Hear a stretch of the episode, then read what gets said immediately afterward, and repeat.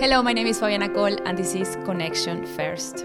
Thank you so much for being here today. I am really excited because last week my podcast reached 750 downloads, and I, I don't know if that's a big number in podcast reference or if it's not, but for me is huge, and I'm so grateful for each and one of those downloads especially the first episodes when i listen at them now i feel so bad. It's like it's not like i'm an expert now but i feel with time you get better and better. And the ideas specifically in english because you know how i record this in english and spanish.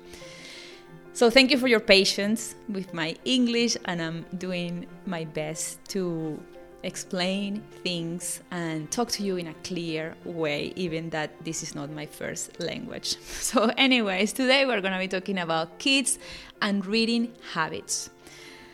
I mean, this is an amazing topic. It's such an important part of my family these days, specifically since Benji, my little one, who is seven, started school last year and started to read as well. And it became like this important part of my family because now the, the two boys share a lot of the books. They talk a lot about it. It's like a lot of sibling conversations about books, and it's fascinating to see how much they really enjoy. I feel I need to start by clarifying this this is not an episode to explain how to teach your child how to read. I'm going to leave that to the experts who are the teachers, and we are all going to trust today that our kids are getting the right tools at school to learn how to read. And I'm not going to cover here either how to make our kids read faster or sooner because I firmly believe that each child has their own developmental process and we need to be patient with that process and understand that if your child learns to read before school, or in year two, that is not going to make a difference in the reading habits and the relationship your child is going to have with books. And as an example, when Matthias started school, because we were living overseas then, he started school and he wasn't even five and he was already reading. But some of his friends at school, weren't reading when they were in year one. They started reading when they were in year two. And those friends are now reading perfectly fine and they have really amazing habits as Matthias has. And they share books, they read the same things, and there is no direct connection between when your child reads and how much your child will enjoy reading. But I'm going to tell you this there is a connection between how impatient we are and how much pressure we put and the relationship that they will have in the future with books and how much they will enjoy reading. That's my opinion. That's what I have seen for many cases of like friends and stuff that I have been reading because you know how much I love investigating and doing research and all related to these topics and from my own experience. I really believe we need to be respectful with our kids' times and the way they learn and when they learn the things they need to learn. They all have the milestones in different moments, and that's good. They are not the same to their friends and to their cousins and to anyone else. So, okay, clarifying that, I'm gonna tell you today three powerful strategies to help create good and positive reading habits. So, if you need some encouragement, I feel I need to mention a couple of the many things that books are great for. First is the cognitive development, which is amazing because it's connected to the way we perceive things and we see our world, and it's all related to the way we reason with the things that are happening around us and the way we process the information. So, reading definitely helps with this. It gives our kids context about their world, information extra about their world, and ways to see and process things around them. Then there is a part of the attention and the memory. I mean, that's incredible, and we all want that to be something that our kids develop in early ages and reading definitely helps with this. There is also the creativity and the imagination. I mean, that's wonderful as well. And one that I didn't really connect it before, but that I learned recently is the empathy. That and it makes sense because it's a great way for our kids to develop empathy by understanding the characters and the different realities that they read in books, even that they are different to who they are or the realities that they are at right? But empathizing with those characters, with those even animals, with those realities, they can have more empathy and they can learn how to be more empathetic with stuff that are very different to their own world. There is also the way that they learn about emotions and how incredible it is to be able to give names to the emotions, and the books are a great tool for that. There is also the fact that books can help you relax and be connected to something 100% without getting distracted with something else, and it can really help you relax. And with kids, it really is a good tool for auto regulation. And I feel we should be talking more about auto regulation because it's something that is super important to learn and to develop since we are since we are little, right? And and I hope it was something that we talk more about it because it's really important. But but we're not going to get onto that. I'm just going to say that books are a really fascinating tool for that. It helps to regulate the emotions. Like I have seen it many times where my boys are super, you know, with high emotions and a lot happening and very active,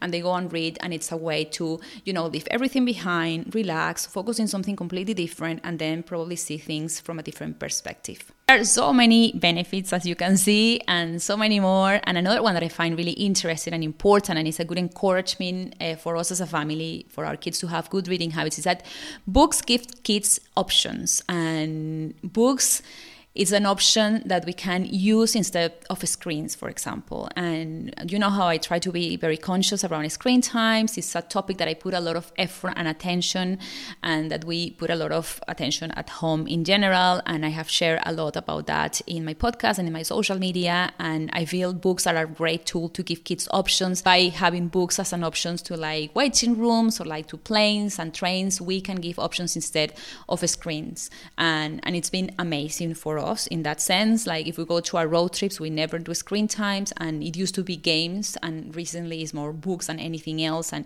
like that, in so many other opportunities, I always try to carry books around, and I really believe that is it will give kids a lot more than the screens do. So, anyways, that's another topic, but it's something else that I believe is very positive about creating good reading habits as options for kids. And let me go now and tell you the three powerful strategies I was mentioning before and what this episode is all about that I really believe uh, have been helpful and are going to be helpful for you as well to help your child have good and positive reading habits. The first one, adding the reading part as part of our routine, our daily routine, and never ever make it a task or something that we need to do. It's something that is going to become part of our routine. The way we do it is that we have been reading to our kids since they were newborns, like showing them picture books. And it's a part of our day that we really value and that we always, every single day, repeat the same as part of our routine. So we used to read to our kids every single night. And when they started school and the reading started to be part of the stuff they needed to do every day as part of the learning process, what we did was that we incorporated that as part of a night routine. So it was okay, let me read to you, and now you read to me.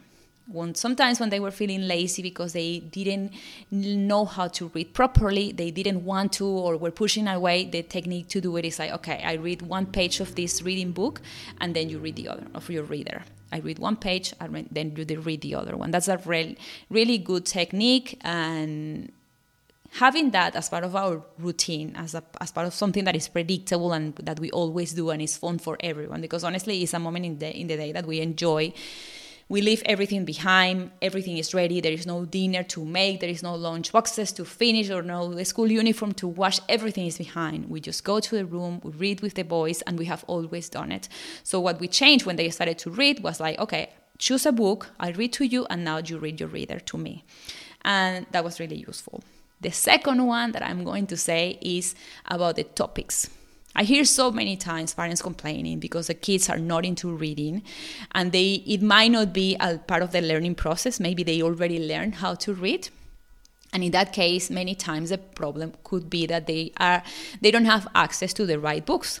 And maybe you are guessing that your girl is gonna be into this book about unicorns whatever it is i really i really don't know much about books for girls but i want to investigate and wanna leave a, a long list with recommendations. I have it already for boys but i'm gonna have that task and go and investigate with my friends that have girls or online and i'm gonna do a lot of research so i can leave a, a whole recommendation for girls and for boys. But, anyways, going back to my second uh, suggestion for today is finding the right books for your kids, something that they can get curious about.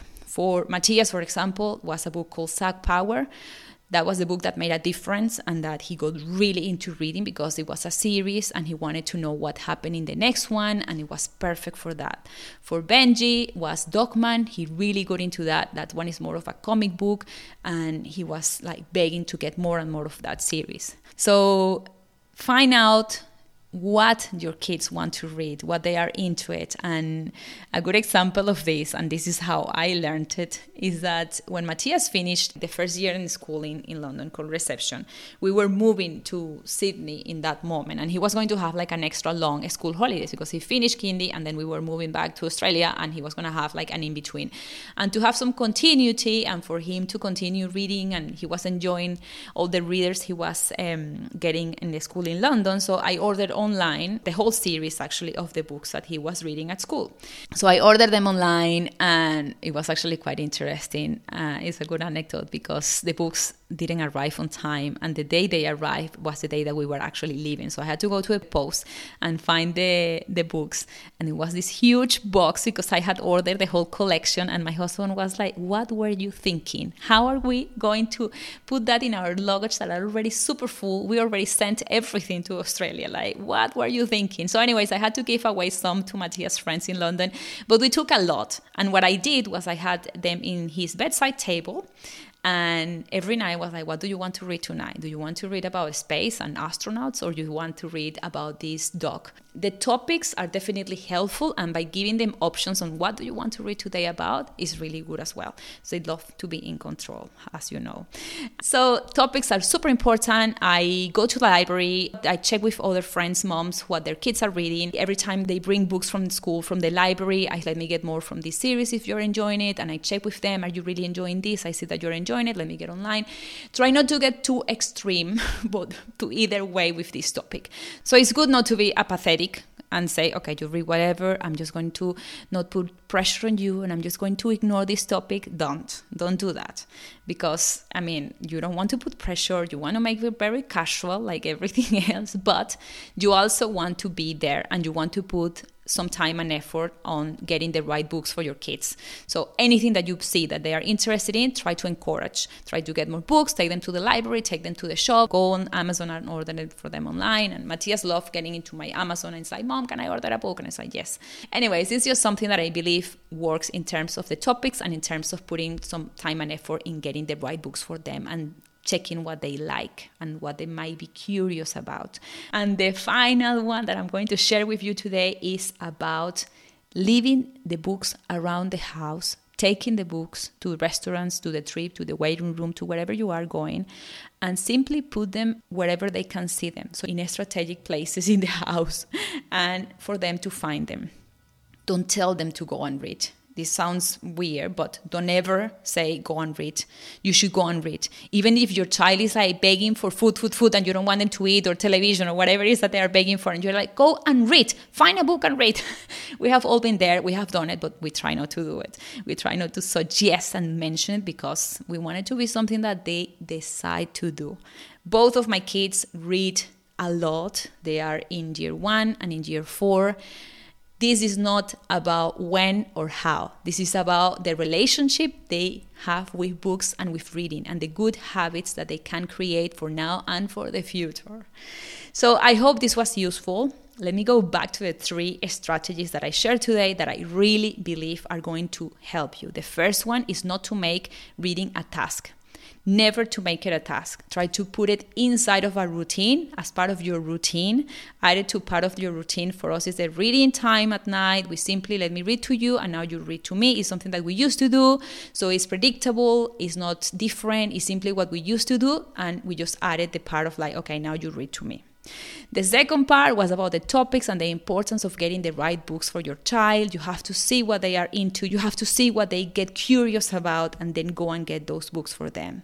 So, the third one to finish was the part of leaving books around. Get the books for them, get the right ones, leave them around the house where they can find them. Take them to the waiting rooms, to the restaurants, make them something fun that is not a task, that is the opposite. It's something fun, is something that they always have access to, and it's right to always have different books. Don't expect your kids to go and read the same over and over again. They do, but you also need to get new books every now and then. So that was it for today. As I always say, we're all doing the best we can with the information and the tools we have. And I really hope that today's tips were useful. As I always say, if you know a friend that might find this useful as well, that might resonate with these ideas as well, please feel free to share it. Please do. This is the way to get this podcast around and for the right people to find it. Thank you so much for being here and see you next week.